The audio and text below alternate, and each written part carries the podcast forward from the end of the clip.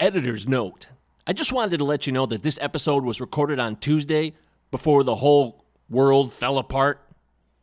So when you listen to this, there is good draft analysis that can help you going forward, but just remember that we didn't know everything would stop by Thursday. Thank you.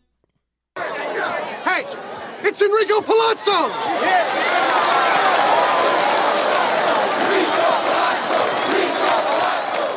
How about that? You should have been pulled in the front, but they have faith in you. You should have been pulled in the fit, but they had faith in you. Welcome to episode 9 of the Hey, it's Enrico Palazzo Baseball Podcast. Today's extravaganza features Zach Braff. Not the quirky guy from Scrubs, but rather the smooth sounding analyst from the Bases Loaded podcast on the Bases Loaded Network.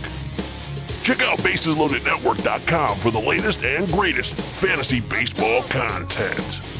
Now, here's your host, Michael Gobier. Take it away, Mike.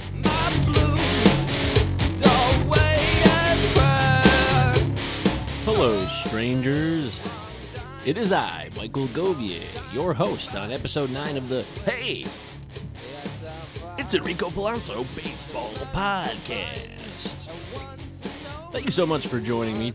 We have a interesting show today. We've got Zach Braff from the Bases Loaded podcast, which is on the Bases Loaded Network. BasesLoadedNetwork.com. Check it out.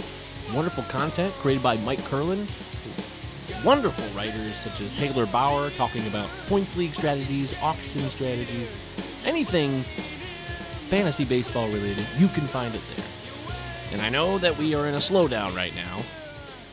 Well, a flat out stoppage at this time. But don't fret, there's still plenty of information to get you through. And that's why I'm here right now talking to you because we need distractions and content and information and entertainment, really, because there's no sports at all, which is unprecedented. And I'm sure you've all heard the stories, so I don't have to rehash it. And in fact, I'd rather just avoid it and keep the show focused on entertainment, good times, noodle salad. So, Zach is our guest today. He is a wonderful man from the state of New Jersey currently. I think he's got a smooth sounding voice. Mike Kurland thinks it's a little monotone, but I see it otherwise. You do you, Zach. You do you. So, yeah, Chris will be back next week. My co host, Christopher Deary, has been busy this week, so hopefully he'll be back next week and we will have a. Boy, I don't know what we'll talk about next week, but when he gets back, we'll worry about it then. Steve Paulo will be joining us next week for sure. I can confirm that. Steve is a wonderful man, a fantasy baseball player and analyst himself. Steve has come up with his own projection systems, which are really exciting. So I'm really pleased to have him. You can check out Steve at Steve Paulo, P A U L O, at Steve P A U L O. He is much more analytical than me, I, I would assume, since he's created his own projection systems, which I don't want to spoil them. So you will hear about them on next week's show. So stay tuned for that next week. He's going to be recording with me on Monday, and I'm really looking forward to get to know him because I heard him on a podcast a couple of weeks ago, and I really like his style. He's from a similar place and time as I am. I don't think he listens to music past 1995, which is a little closed minded, I think, but still, there's a lot of great content. If your musical tastes were cut off at 1995, I think you could survive and do just fine, really, and have a lot of wonderful musical experiences. Yeah, so that's pretty much it. We'll still be recording, doing shows, talking fantasy baseball. Drafts are still ongoing, and life finds a way to move forward. That's it. That's pretty much all I got. Just remember that we're Palazzo Podcast on Twitter at Palazzo Podcast, two L's, two Z's. Hopefully you know that by now if you listen. If you don't, welcome. Thanks for joining us. Email us, Palazzo Podcast at protonmail.com. Any questions, concerns, hate mail, anything. Seriously, we'll take it all. We will read it and we will explain ourselves happily. Happily. Happily. All right, well, let's get into it. Zach Braff, here he is, the man, the myth, the legend, the one and only from Bases Loaded Podcast. BasesLoadedNetwork.com has all of your fantasy baseball needs. It's a wonderful website. Please support it. Mike Curlin supported us, so please support his network. Oh, and the Open Bar Podcast. Those guys are great too. Also, compadres of ours. Check out the Open Bar Podcast. Wonderful dudes. I really like their style. Easy going. Open season. They crack beers on the show. I think that's pretty cool. I don't really drink, but I respect people who enjoy drinking, moderately, of course. So yeah, check them out. Good times. Okay, here's Zach. Oh, wait, wait, wait. I forgot I wanted to mention one thing. Darn it. I can't believe I did this. So the song that's starting the show now, I've been sticking to the same intro song the last couple of episodes because it's a baseball related song that was written by my friend Aaron 15 years ago. It's about it's an original song written about Roy Oswalt, the legendary Astro, blowing it in the 2005 World Series against the White Sox. He wrote it after that World Series and he wrote like a real album of music that is really quite good. I'll, I play other songs from it and I will play other songs from it here and there on the pod going forward. But if you listen to the lyrics, it talks about saying he should have been pulled, but they had faith in you. So I just wanted to point that out. And next time, or go back to the pod and listen to the beginning of this, you can hear the song. I don't think he mentioned Roy's name specifically, but the song is about Roy Oswalt having too much faith in a pitcher and not giving him the hook soon enough. That's all. Now, on with the show.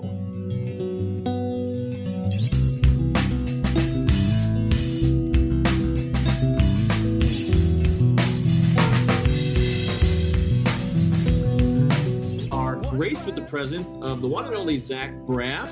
He's from the Bases Loaded Network, and we're very grateful to have you on. How you doing, Zach? I'm doing good, man. Thanks for having me on. Appreciate it.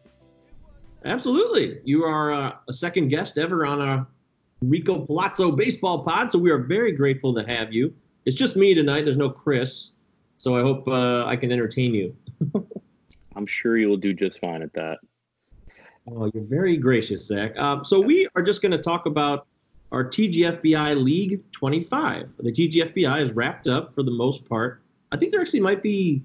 Last I saw a few hours ago, there actually was two leagues left drafting. I don't think there's two or three as of today. One may have finished, but yeah, I thought we were going to be the rate we were going. I thought we were going to be like the last one, but it turns out Yeah. we were actually pretty quick compared to others. I totally agree with you. I mean, when we first started talking, uh, we gotten to know each other recently because we're in the league together, and we made fun of uh, the initial beginning of the draft. But then I ended up taking way too long on many picks because my schedule was crazy. So I, I'm in no position to judge anybody for taking too much time. Yeah, So- I think you autoed on a few of those picks there. There you had some some things tying you up, but it's all good. Oh gosh, that I hate to hear that, but it is truth, and I accept. I'm responsible for my own actions.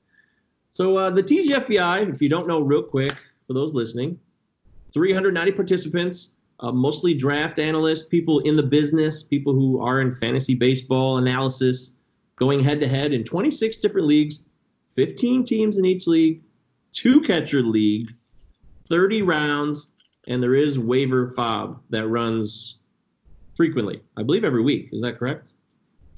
I think it's twice a week. Twice. a Or week. actually, you you can make no, it's weekly, but you can make lineup changes twice a week. Oh, okay, great. So that's the layout of the league. Uh, in our league, we are in. We have a couple of guys that I didn't know because you know, still being new to the industry, I don't know everybody, but um, Brent from uh, HQ, Brent HQ is in our league, and he's a very he's the guy who ran uh, First Pitch Florida recently, which was a big fantasy baseball conference that was last week, and that was Yep. uh, that's a huge deal. And then we have you, of course. You're in the league. That's awesome. And we have so many people that if you want to check it out, you can go to tgfbi.com and check out the leagues and the people that are in them.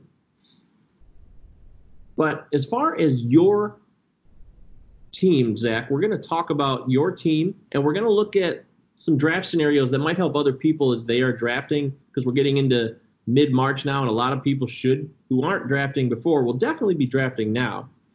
But uh, as far as the fastest and slowest drafters, I was second to last. I just want you to know I was second to last in draft speed at uh, just behind the last place person who was at an hour and 32 minutes per pick. Oof. Well, like I said, in the beginning, you were going pretty quick. So I think some of those auto picks there kind of created that long that uh that larger number for you. I don't think you were really that bad as the numbers say, but is what it is. It's all good, man. We finished. That's all that matters. The fastest was Michael Schneider in our league at three minutes and six seconds per pick. Amazing efficiency. Wow. Yeah, I was I was impressed to see that. And then Fantasy Pros does a rating of all the teams post draft based on Fantasy Pros rating system. And um, Clinton Ho and James Brinson were the top in our league at 99. They get an A plus rating, which is also one of the higher ratings in overall all of the leagues coming into uh, the season here. So that's interesting. Very interesting indeed. Me and you are right in the middle towards bottom at 73 and 72. We got C's and C minuses. Hmm. Was, expe- was expecting better, but I'll take it. like we were saying before, it's a long season. It's hard to uh, kind of nail down these projections as too accurate. But yeah, it's a long season. Injuries happen. Uh, so we'll see kind of how it plays out. But yeah, projections are projections. That's really all they are. Absolutely. And Jamie Sayer comes in at last with a 63, a D. Uh, Jamie, I still believe your team is much better than that. So do not get down on yourself, Jamie. Keep positive attitude. Okay, so let's talk about Zach's team. So I've made some notes about your team, some interesting choices you made. The floor is yours here. Any opening remarks about how you see your team now that it's finished? Any uh, regrets? Anything that comes to mind? The floor is yours. So I had the the fourth overall pick here. Um, I was pretty set on who I was taking here. I ended up taking Bellinger. Um, obviously, the big three. If one of those guys fell to me, I would have been happy scooping one of them up. But Bellinger was the guy I was really targeting all along. Gerrit Cole, kind of briefly thought about it, but in the end, I did not want to go starting pitcher round one. Did not want to go that route. So I'm pleased with my Bellinger pick there. And all along, I, I really, I kind of wanted to add a stud hitter and a stud pitcher very early on, and then kind of see how the draft falls. And that's ultimately what happened with Bellinger in the first and Flaherty in the second. Um, so I was pretty happy with those two. And then afterwards, my plan really kind of just did not go as originally planned. Um, I was planning on getting some pitching depth, but I took hitters with the next four picks and Albies, Moncada, Olson, and McNeil. And I, I didn't feel great about it at the time because I, I had a feeling that pitching was going to thin out. But um, I'm pretty pleased with, with what I did there between Albies, Moncada secure some batting average, some stolen bases. Matt Olson secured me some home runs, RBIs, and Jeff McNeil is kind of all over the map with his production. And then somehow I was still able to add Corey Kluber and Zach Gallen in the seventh and eighth rounds. So overall, I mean, my top 10 picks I'm pretty pleased with. Added Garver and Corey Seager to kind of round it out. But um, I had a lot of mid to late round targets in mind, and a lot of these guys kept falling to me. So I was lucky enough to get some of these late round targets, guys like Bryan Reynolds, who's going to boost my average department. Kevin Newman's going to give me some stolen bases. Um, relief pitching. I did not want to go for one of the the studs early on, so I kind of waited and I took my first in Kimbrel, who I think is going to have a, a, huge bounce bounce back season um, in round 11. And I followed that up with Ian Kennedy, Gallegos, and Daniel Hudson, who I made the max pick on Daniel Hudson, I believe, um, all the way down in the 26th round. So I was pretty pleased with uh, rounding out the relief corps. The only thing I'm really not pleased with is I would have liked to have added another quality starting pitcher to the mix. Um, I mentioned Corey Kluber and Gallen, and then um, who else I had? So I have Flaherty, Kluber, Gallen, and then Dylan Cease was my starting pitcher four. And then I went with some upside plays in Mackenzie Gore and Michael Kopech, who I, I love both of them. I don't know if you saw Kopech today. Um, he pitched his first spring training action. He pitched the perfect inning, was lighting up the radar gun with triple digits. So I was very excited to see that. And then uh, Kyle Gibson, I'm hoping he can be kind of a reliable veteran pitcher. And Corbin Burnes, I grabbed him late he just continues to have a phenomenal spring training here. And with news today of the Eric Lauer injury, I'm hoping that opens up a spot for for Corbin Burnes. So just kind of a, a quick rundown of my team right there. Those are some guys I'm I'm pretty excited about. Overall, I'm I'm very pleased with how the cards fell to me here in this draft. And it's not easy, especially two catcher league. This is really the first time I've played two catchers. I took Garver in the ninth, and then my plan was really to kind of just wait on a catcher. And a lot of these guys I was targeting late, like like Jason Castro, Austin Romine, Tucker Barnhart, guys like that, just kept going. So I ended up reaching on Mike Zunino, uh, one of the uh, the bases loaded pod guys, Mike Kurland. He uh, he hyped up Zunino the other day and how he has a swing change. Um, I'll What's take that. Kurland? What's Who's that? Curlin. Curlin said that. Yeah. Uh, he uh Zunino had a, a swing change. You you really he can't get much worse. He's barely topping out at 200. So if he hits 230, I'll be happy with some home runs. So we'll see about Zunino as a late catcher. But yeah, it's tough with a, a two catcher league and 30 teams, 30 roster spots deep. But overall, pretty happy. Sorry that was a long rant about my team, but um, yeah, overall, I'm pretty pleased with how how it shaped out.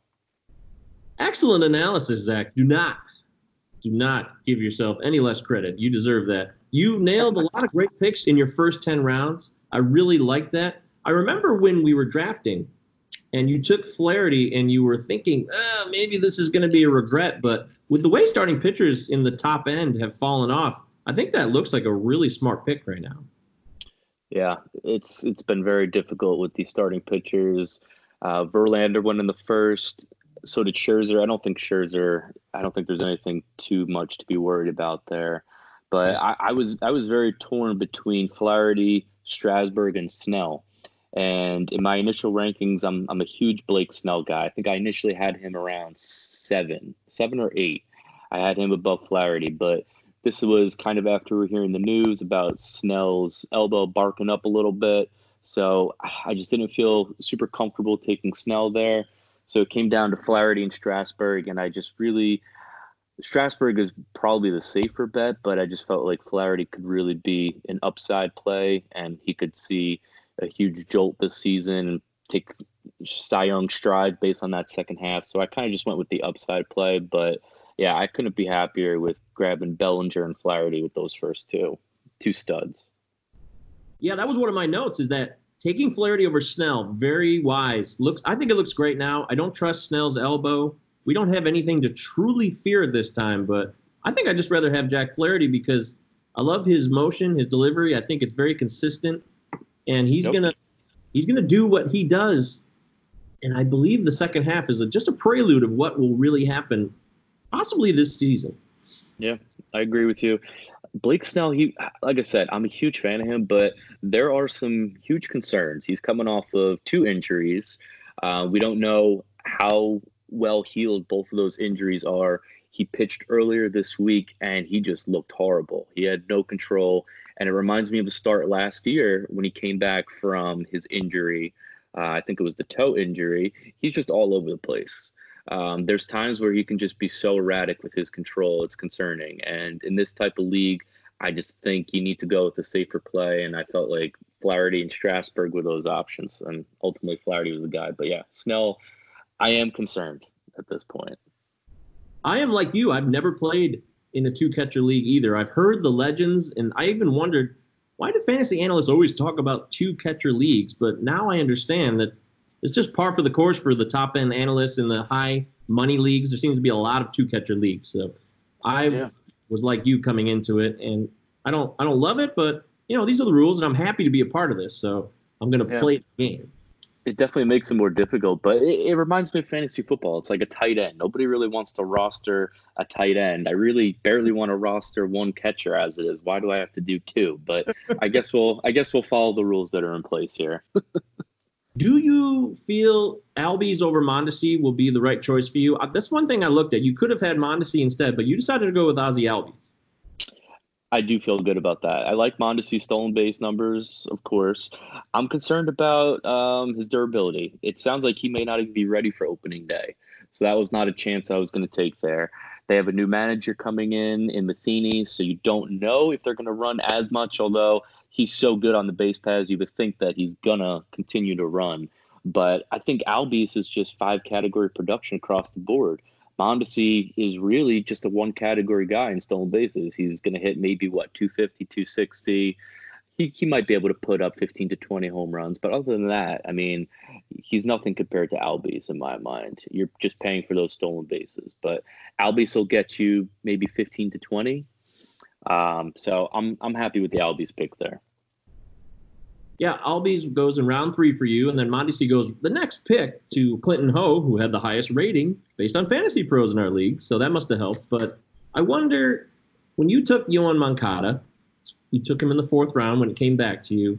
There was other guys like Giancarlo Stanton. Now I know he's hurt, but did you put a premium on infielders and middle infielders in particular, or was it just corner any infielder do because there's a shortage of second baseman. Obviously, I, Albies was genius there, but Giancarlo Stanton could really outperform Yoan Moncada this year if he's healthy. And I think it's not it's not impossible. It's not implausible. Yeah, I'm I'm not gonna lie. I'm I'm really concerned with Stanton and Judge in that outfield, just their durability. So I was kind of staying away from both of those guys.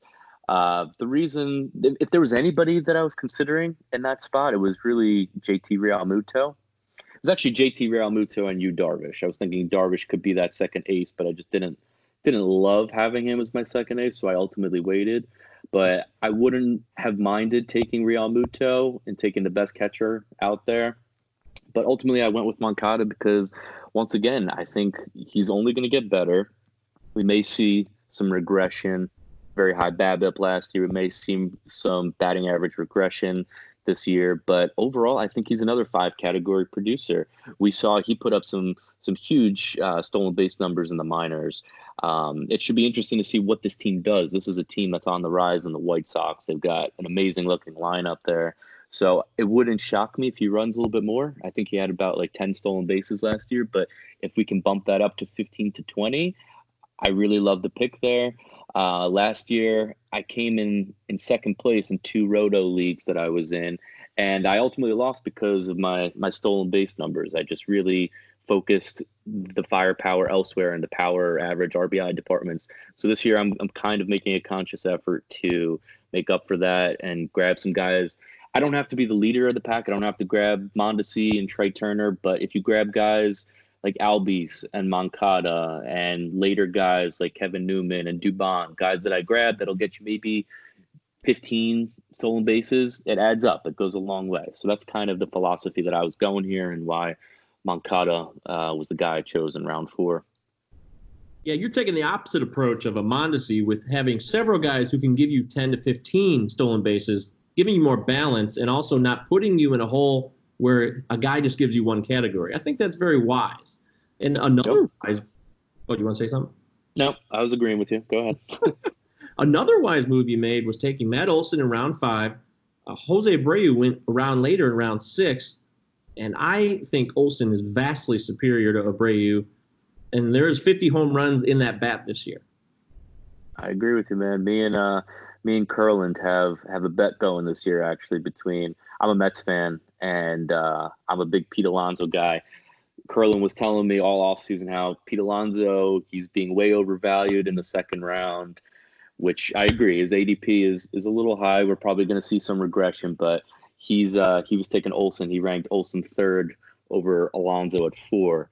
So me and him have a bet going uh, who finishes as the higher ranked player. But I agree with him. I, I really do like Matt Olson this year. I still think Alonso outperforms him, but in terms of draft day value, I think Olson in the fifth is great value. So very excited about that pick. And I agree. You're looking if this guy can stay healthy, you're looking at like 40 home run potential here.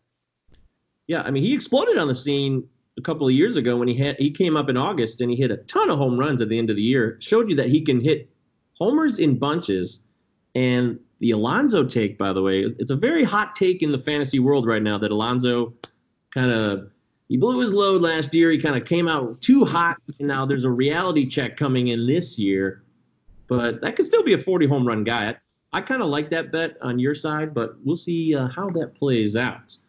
Yeah, I, it's it's going to be interesting to see how that plays out. I still think Alonso is going to come out on top. A lot of people are sleeping on him. I like I just said, he the draft value in the second round it might be a little too high, but he's still going to hit you 40 home runs. That's a very safe floor for him for a guy that just hit 53 his rookie year. So we will see how that plays out. But yeah, I'm going to take my side of that bet. Sorry, Curlin. oh, Mike, hey, can't win them all.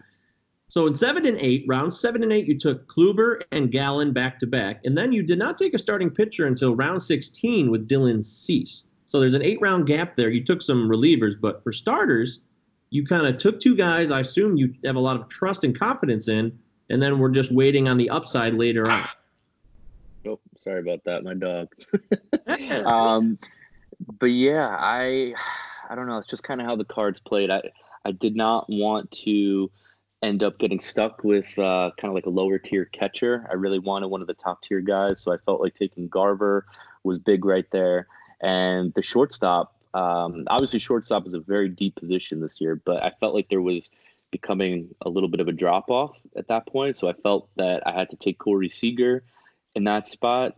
And one of the teams um, after me was in need of a short. Two teams were actually in need of a shortstop. So I felt like I needed to pull the trigger there. And then Craig Kimbrel, I really wanted to get on the board with my relief corps. So Craig Kimbrel was there yeah, it just it's just kind of how the cards fell to me. Um, you took Newman Seager in this gap, so you got two shortstops, which is yeah. Both of those guys have very high potential. That I mean, Seager used to be a, a stud when he first broke out. It was this is a guy who's gonna be a perennial. I mean, there was talk of first round potential. So if you get him, and then you throw in Kevin Newman, who had a really really fun season last year, giving you 16 steals as well that's that's great. And Jorge Polanco went three spots after Corey Seager. You feel confident that Seager is superior to Polanco, or is it really you know splitting hairs there? I'm just kind of banking on the uh, the big bounce back year from Seager. He really he, he obviously had a slow start last year with the injury come back from the Tommy John, but he actually put up great numbers. Um, I think he only had around um, like 450 plate appearances or 450 at bats last year, and he still put up um, 80 RBIs, 80 runs, um, almost 25 homers. And yeah, I mean, if he can get five, 600 plate appearances, uh, I think we could see Rookie of the Year Corey Seager come back here. I think this is going to be a huge bounce back campaign for him. I like Polanco as well, but I'm just kind of banking at this point on the big bounce back. That lineup in LA is just absurd, and I would gladly take anybody in that lineup. I really one of the guys I was targeting that I missed out on in this draft was Justin Turner. I love Turner batting third in that Dodgers lineup. So um, any any opportunity to take some Dodgers, I gladly will do that. But um, yeah, Corey Seager in 489 plate appearances last year. He uh, 82 runs, 19, 19 homers, 87 RBIs, 272 average. I feel like that's only going to get better. And yeah, I'm banking on the bounce back from Seager this year. Beautiful. All right, two more points, and then we'll uh, let you go. I know you got a draft coming up, so I don't want to keep you from that. All good. So you went with Dylan Cease, Mackenzie Gore, Kopech, Kyle Gibson, and Corbin Burnes in rounds 16 through 24. Now, Burnes' last start in spring training uh, yesterday was really quite impressive. He had six strikeouts in four innings, there's a lot of buzz about him, and now with the Lauer injury, Eric Lauer being injured, as you said, that could be very beneficial for Burnes. I wonder, do you feel like those were worthwhile picks? I mean, some of these guys could have maybe gone even well, not too much later, but in the round you took Mackenzie Gore, for example, you could have had possibly Mark Canha, Spencer Turnbull, uh, Wil Myers, Brendan McKay. Are any of those names that you would prefer to have taken over Mackenzie Gore, or do you feel like he'll be up by May or June contributing to the Padres? I think Mackenzie Gore will be up by May or June. Um, I think it was an upside play that I just couldn't turn down at that point in the 19th round. Um, yeah, I, I am. I'm very excited for the possibility of Mackenzie Gore and Kopech making some noise. Dylan Cease too. Cease has looked great in spring training, and like you were saying, Corbin Burnes, he really has looked fantastic. Um, I will give props to Mike Kurland yet again. Kurland was calling Corbin Burnes earlier in the off season. He was calling him more as a uh, a deep league saves type guy, possible relief pitcher, uh, because their rotation is stacked. But yeah, with these injuries to to Lauer and just the way Corbin Burnes has been performing, um, I, I was pretty surprised to see him there in the 24th round. He fell pretty far.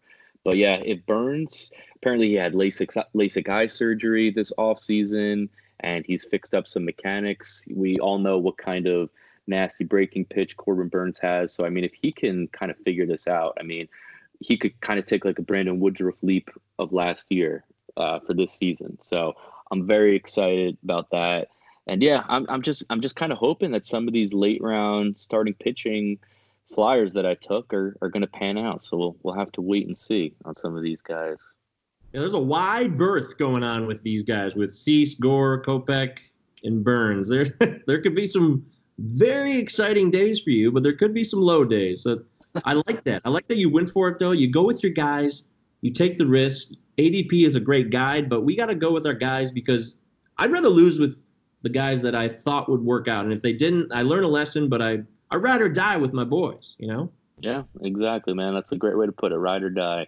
And just a few other ride or dies. I mean, Cespedes, if he can come back healthy, he could be a 30 homer run bat in that lineup. And Franchy Cordero was a guy I was targeting Franchy Cordero um, in the early 20s. And I just kept saying, you know what, I'm going to pass. There's other options out here. Franchy may not even be the starter. So I kept waiting. Nobody took him. So I took him in the 28th round. And if Franchy can play, I mean, he's a power speed threat. Um, he lights up that StatCast uh, leaderboard. Uh, he's got some great metrics high sprint speed, high hard hit rate. He is, uh, if he gets the playing time, if he's healthy, love that pick late. Um, so yeah, um, overall, I'm pretty pleased with how how my guys turned out. But before we go, I, I kind of want to hear a little bit about your team. Enough of my team. Can we talk about your team briefly here? Well, sure. Um, you know, very unless brief- you, unless you have to go. no, no, no, no. I'm good. So with my team, I had the eighth overall pick, and uh, I opened up with Trea Turner and Starling Marte. And I've admitted this plainly. I did take Marte because I saw Todd Zola take him at 13th overall in his TGF. Yeah. So early. yeah. That was very early. I took him, you know, in the second round later. I feel at 12, you know, 23 overall, if he can give me the steal power combo, I'm very pleased with that. Uh, then I got radical with Mike Clevinger in round three which I think is good value. I think 28 starts are going to be in the can for Clevenger. I really believe that. And then I'm going for the upside with Vladdy Jr. Vladdy Jr. hits the hell out of the ball. I love that. I know there was so much hype about him last year. Everybody was waiting for him to come up. And then there was kind of like a dud, even though he hit 272. It's not great, but it's not a disaster. So I'd like Vladdy to really explode this year, show him everybody what he originally was uh, thought to be able to do. And then as far as starting pitching, I took uh, Trevor Bauer, and then I waited a couple rounds later, Max Fried in round nine. I waited even longer than that for a while until I took Jon Gray in round 17, which, if you recall, I could have had Dylan Bundy in round 17, but I took Jon Gray instead. Yeah. Um, yeah, I know you guys gave you, me. you got to uh, you got to pray for a, a trade from Jon Gray to get out of Colorado. But Jon Yeah. Gray's got nasty stuff. But yeah, I, I think Dylan Bundy may have been the better pick there. But we'll see how uh, how Gray pans out this year. Well, I'm going to die on the hill that Gray and Bundy are kind of a wash. I mean, we'll see how it plays out, but I, I'm going to say it now. I'm going for it. And then I took Houser and Turnbull, so I went three straight starting pitchers at 17, 18, 19. I love the value there. I love Turnbull. This is not a Detroit homer pick. I love his curveball. It's one of the best pitches in baseball. Last year, uh, SP Streamer did some great stuff about the uh, unluckiest pitches last year, and his curveball was one of them. And I really think there's going to be a turnaround because he was already good. He pitched 150 innings and gave you some decent numbers, and I think he can build on that. And uh, you know, the unlucky part was Mancini and Calhoun. I took both of those guys, and now we know what's going on with them. So that's unfortunate. I'm hoping that the Mancini is not a major disease, but I, I mean, we have no idea, right? Yeah, I, I haven't heard anything yet. It sounds like some type of medical issue. Hopefully, it's not long term, and hopefully he uh, returns to full health and everything's all right. But yeah, those two picks definitely hurt you. But at least you grabbed Nick Solak as some insurance for Willie Calhoun. Absolutely. And I mean, it's unfortunate what happened to Willie, but now I think we can bank on Solak playing every day for at least the first month or two until Willie comes back. And then if he establishes himself, who knows, right? These are the variables you and I were talking about before we started the pod. You just can't account for. Yep. Yeah, Nick Solak might be a good uh, like utility guy for you. He might they might move him all around the diamond, so that could be good. Uh, another thing I didn't mention earlier, um, yeah, I love the multi-position positional eligibility uh, with guys that I took like uh, Jeff McNeil, Kevin Newman, Mauricio Dubon, who's going to move all around the diamond. So for you, like a guy like Nick Solak could really do that. You have Jurickson Profar, who I think he's only eligible for second base, but they might move him around the diamond a little bit. I think Shed Long has second base outfield eligibility. So yeah, definitely. Um, I love having that roster flexibility with guys like that. Your boy, Dominic Smith, was my last pick. So I'm hoping he's first base outfield. Yeah. And today, Michael Conforto uh, actually apparently strained his oblique. So it's possible he may miss opening day. I don't think there's a timetable. So if that's the case, that definitely frees up uh, some playing time for Dominic Smith. So that's good news for you and other Dom Smith owners. Very pleased about that, especially with the Mancini being. I went all in on Mancini. He was my first base guy, and I did not really back that up. So I'm fortunate that sounds bad, but I'm fortunate Conforto got hurt in a way. And you know, one guy gets hurt, another guy gets hurt, another guy gets an opportunity. So that's how fantasy baseball works sometimes. But I'll take it. Um, One other thing I want to ask you before we head out of here: How do you feel about your uh, your relief pitching options? So you looks like your first closer that you took was uh, Wade Davis in the 22nd. Is that right? Am I missing someone? took, uh, Leclerc at round 12. Leclerc at round 12, right? So you got Leclerc, who's coming off of kind of a rusty season. Wade Davis, who who knows what's going to happen with that situation. And are you banking on Ryan Stanek to get those saves in Miami? I'm curious to get your thoughts and approach to uh, saves in this style league. Well, I don't, do not want to get too far behind on saves, but I believe since we have the weekly FAAB opportunities, that saves can be purchased. So I'm banking on picking up save opportunity players during the weekly, bi-weekly uh, waiver run. So it, I think guys have committees, they have job opportunities that get exploited. There's saves are everywhere. I think steals are a really challenging commodity to kind of pick up as the season goes along, but saves can be picked up as the season goes along. I've seen it done several years in a row. So in this strategy, I said, hey, take a couple fly. I mean, I like Leclerc. He think he was very unlucky last year. So I'm bounce. I'm expecting a bounce back for Leclerc. He's got pretty much been anointed the closer going into the season by manager Chris Woodward. And Ryan Stanek is a guy that is better than Brandon Kintzler. So I'm expecting Stanek. He's going to take that job because he just throws harder. He's got nastier stuff. Will that pan out? Who knows? Wade Davis, people think it's over. I mean, I know Jairo Diaz is like the guy where some people are sleeping on to take over that closer role beyond Scott Oberg. So And when it comes to the Rockies, they're a mess. The Rockies are always a mess with their roster decisions and who's playing and who's not. Yep, they really are. It's a it's quite the mess over there. But yeah, Wade Davis is a nice late round flyer. But yeah, it's possible he may lose that job pretty early on. Uh, so we'll see. But yeah, I mean, it looks like you're going to be using your your weekly FAAB to chase mm-hmm. saves. Uh, it's a good strategy. We'll see how it how it pays off. But yeah, Leclerc. Hopefully, we see a bounce back season from him. It was pretty rough early on last year for him. It was in the. I think it was really a mental thing. I mean, his K rate was absurd last year. So the stuff is there and it was working. It was just the walks that killed him. That was a big problem. And it may have to do with a mental attitude about being the closer. So maybe I'm wrong here. Maybe he loses the job again and Shawn Kelley takes over, and then I'll be chasing after Kelly, spending way too much money. But there you go. That's the that's the game we're playing here, Zach. So what can I say? yes, sir. We'll see how it plays out. I'm excited to see how the season goes here. Absolutely. Uh, I want to thank you so much for joining us, Zach. Uh, where can people find you uh, if they want to get a hold of your info? So you can find me on Twitter at BraffZ. I'm trying to up my tweet game this season. Um, I usually tend to slack on that, so try and get better with that. You can find me at BraffZ, and you can find uh, the Bases Loaded podcast over at Bases Loaded FBN. And uh, we have the website now which you guys are now a part of. So glad to have you guys on board. And that's basesloadednetwork.com. And yeah, man, looking forward to uh, to a great season here. Mike Curlin would be very proud of you right now, Zach. Very well done. Yeah, he's taught me how to pl- plug the bases loaded stuff very well. well, hey, shout out to League 25. We're looking forward to the season. Uh, Justin Mason, thank you so much for letting us be a part of this TGFBI. And uh, that's it. Thank you so much, Zach. Thanks for having me, man. I really appreciate it. Anytime. Take it easy. Have a good one, man.